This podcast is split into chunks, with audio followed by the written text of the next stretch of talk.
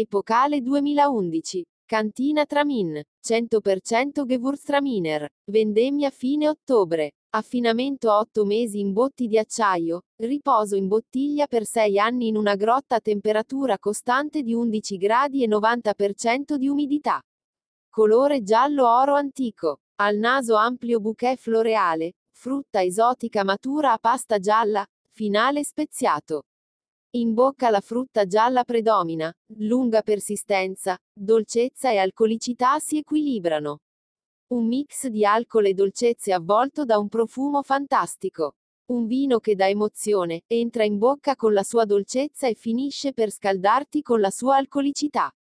Un vino da pietanze importanti, speziate, a mio parere abbinabile anche a piatti piccanti. Vorrei fare i complimenti alla cantina per aver creato un Gewürztraminer fuori dagli schemi e dal comune.